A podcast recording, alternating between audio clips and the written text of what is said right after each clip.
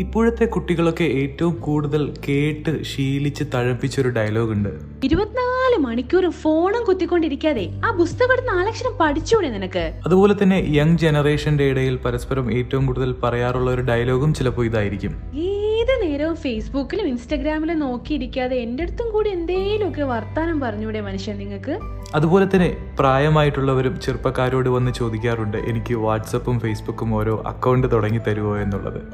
Hi hello friends എല്ലാവർക്കും bunch of ഹാപ്പിനെസിന്റെ പുതിയൊരു എപ്പിസോഡിലേക്ക് സ്വാഗതം. ബഞ്ച് ഓഫ് ഹാപ്പിനെസ്സുമായിട്ട് ഞാൻ അൽത്താഫാണ് നിങ്ങളോടൊപ്പം ഉള്ളത്. ഇന്ന് ജൂൺ മുപ്പത് വേൾഡ് സോഷ്യൽ മീഡിയ ഡേ ഇന്ന് വേൾഡ് സോഷ്യൽ മീഡിയ ഡേ ആണെന്നുള്ളത് ഞാൻ അറിഞ്ഞത് സോഷ്യൽ മീഡിയാസിൽ പോസ്റ്റും സ്റ്റാറ്റസും ഓരോരുത്തർ ഇടുന്നത് കണ്ടിട്ടാണ്. അപ്പോൾ സോഷ്യൽ മീഡിയ എന്നുള്ളത് നമ്മുടെ ജീവിതത്തിൽ ഒഴിച്ചുകൂടാൻ പറ്റാത്തൊരു ഘടകമായി മാറിയിരിക്കുകയാണ്. നമുക്കറിയാം വെള്ളവും വായുവും ഭക്ഷണവും പോലെ നമ്മുടെ ജീവിതത്തിലെ ഏറ്റവും അഭിവാജ്യ ഘടകമായി സോഷ്യൽ മീഡിയ ഇന്ന് മാറിക്കഴിഞ്ഞു. പലരും പല രീതിയിലാണ് സോഷ്യൽ മീഡിയ ഉപയോഗിക്കാറുള്ളത്. ചിലർ അവരുടെ നേരം പോക്കിന് ചിലർ അവർക്ക് കുറച്ചു നേരം സന്തോഷിച്ചിരിക്കാൻ വേണ്ടിയിട്ട് ചിലർ ഇൻഫർമേഷൻസ് കണ്ടെത്താനായിട്ട് ചിലർ അവരുടെ ഫ്രസ്ട്രേഷൻസ് തീർക്കാനായിട്ട്. ചിലർ മറ്റുള്ളവരുടെ ലൈഫിൽ എന്താണ് നടക്കുന്നതെന്ന് അറിയാനുള്ള കൗതുകത്തോടു കൂടി അങ്ങനെ സോഷ്യൽ മീഡിയയിലൂടെ പല ഉപയോഗങ്ങളും കടന്നു പോകുന്നുണ്ട്. ഇന്ന് സോഷ്യൽ മീഡിയ ഡേ ആയ സ്ഥിതിക്ക് ബഞ്ച് ഓഫ് ഹാപ്പിനെസ്സിലൂടെ രണ്ട് കാര്യങ്ങൾ നിങ്ങളോട് ഷെയർ ചെയ്യുവാനാണ് ഞാൻ ഈ എപ്പിസോഡിലൂടെ വന്നിരിക്കുന്നത്. ഒരു ഓർമ്മപ്പെടുത്തലും അതുപോലെ തന്നെ ഒരു ചെറിയ ആശങ്ക പങ്കുവയ്ക്കലും അപ്പോൾ സോഷ്യൽ മീഡിയയ്ക്ക് നമ്മുടെ ജീവിതത്തിലുള്ള പ്രാധാന്യത്തെക്കുറിച്ചൊക്കെ ഞാനിപ്പോൾ പറഞ്ഞു കഴിഞ്ഞൊരു കാര്യമാണ്. അതിൽ തന്നെ നമുക്ക്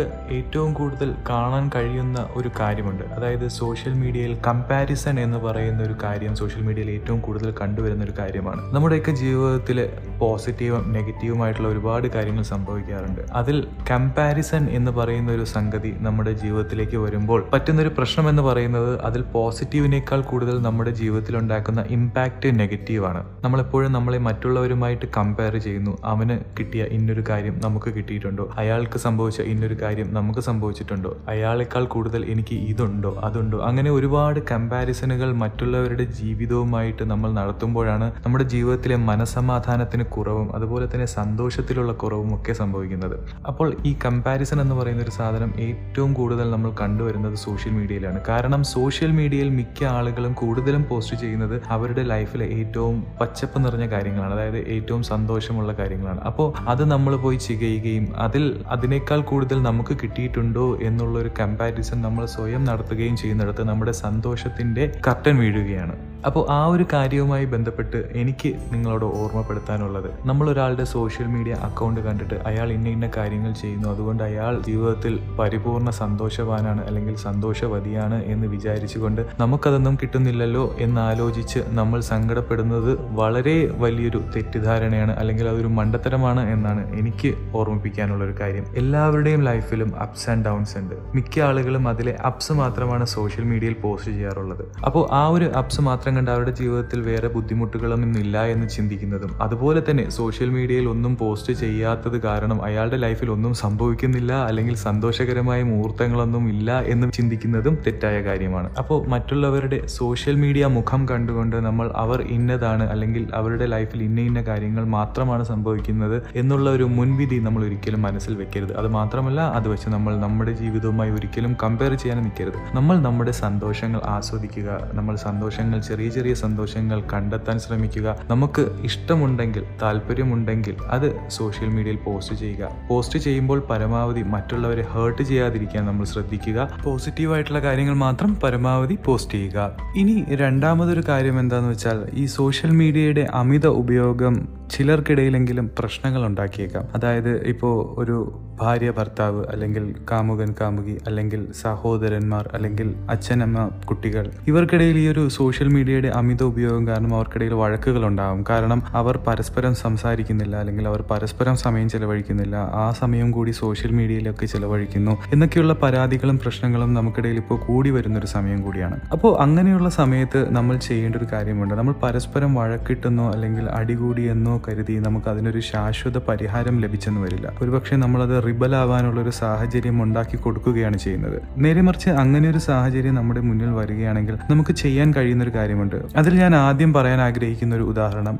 ഇപ്പോൾ അച്ഛനമ്മമാരും മക്കളും തമ്മിലുള്ളത്. മക്കൾ എപ്പോഴും സോഷ്യൽ മീഡിയയിൽ സമയം ചിലവഴിക്കുന്നത് കൊണ്ട് അവർ അച്ഛനമ്മമാരുമായിട്ടുള്ള സമയം ചിലവഴിക്കുന്നത് വളരെ കുറവാണ്. അങ്ങനെയുള്ള സാഹചര്യങ്ങളിൽ അച്ഛനമ്മമാർ മക്കളെ വഴക്ക് പറഞ്ഞാൽ ഒരുപക്ഷെ അവർ റിബലാവുകയുള്ളൂ അവർ കേട്ടെന്ന് വരില്ല. നേരെ മറിച്ച് അവർക്ക് തങ്ങളോടൊപ്പം സമയം ചെലവഴിക്കാനുള്ള സാഹചര്യങ്ങൾ അതായത് സന്തോഷത്തോടു കൂടി സമയം ചെലവഴിക്കാനുള്ള സാഹചര്യങ്ങൾ അച്ഛനമ്മമാർ ഒരുക്കുകയാണെങ്കിൽ പതിയെ പതിയെ അവർ സോഷ്യൽ മീഡിയയേക്കാൾ കൂടുതൽ മാതാപിതാക്കളോടായിരിക്കും കൂടുതൽ സമയം ചെലവഴിക്കുക. അവർ അവർക്ക് ഇഷ്ടപ്പെടുന്ന വിഷയങ്ങൾ അവരോട് സംസാരിക്കുക. അതുപോലെ തന്നെ അവർക്ക് പോകാൻ താല്പര്യമുള്ള സ്ഥലങ്ങളിൽ നമുക്ക് കൊണ്ടുപോകാൻ സാധിക്കുന്നുണ്ടെങ്കിൽ അവരെ കൊണ്ടുപോയി അത് കാണിക്കുക. ആ കാണിക്കുന്ന സമയത്ത് അവരോടൊപ്പം അത് ആസ്വദിക്കുക. അങ്ങനെയുള്ള ചെറിയ ചെറിയ നുറുങ്ങ കാര്യങ്ങൾ മാതാപിതാക്കൾ മക്കളോടൊപ്പം ചെയ്യുകയാണെങ്കിൽ അവർ സോഷ്യൽ മീഡിയ ഉപയോഗം കുറയ്ക്കും. അതുപോലെ തന്നെ കുഞ്ഞു കുട്ടികൾക്ക് മാതാപിതാക്കൾ അവർക്കുള്ള ജോലികൾ തീർക്കാനായിട്ട് യൂട്യൂബ് പോലെയുള്ള സോഷ്യൽ മീഡിയാസ് ഓപ്പൺ ചെയ്ത് കൊടുത്തിട്ട് അവരെ അതിൽ എൻഗേജ്ഡ് ആക്കി ഇരുത്തിയിട്ട് അവർ അവരുടെ ജോലികൾ തീർക്കാൻ നോക്കും. സത്യത്തിൽ അതൊരു അത്യാവശ്യമുള്ള കാര്യമായി മാറിയിരിക്കുകയാണ്. കാരണം മാതാപിതാക്കൾക്ക്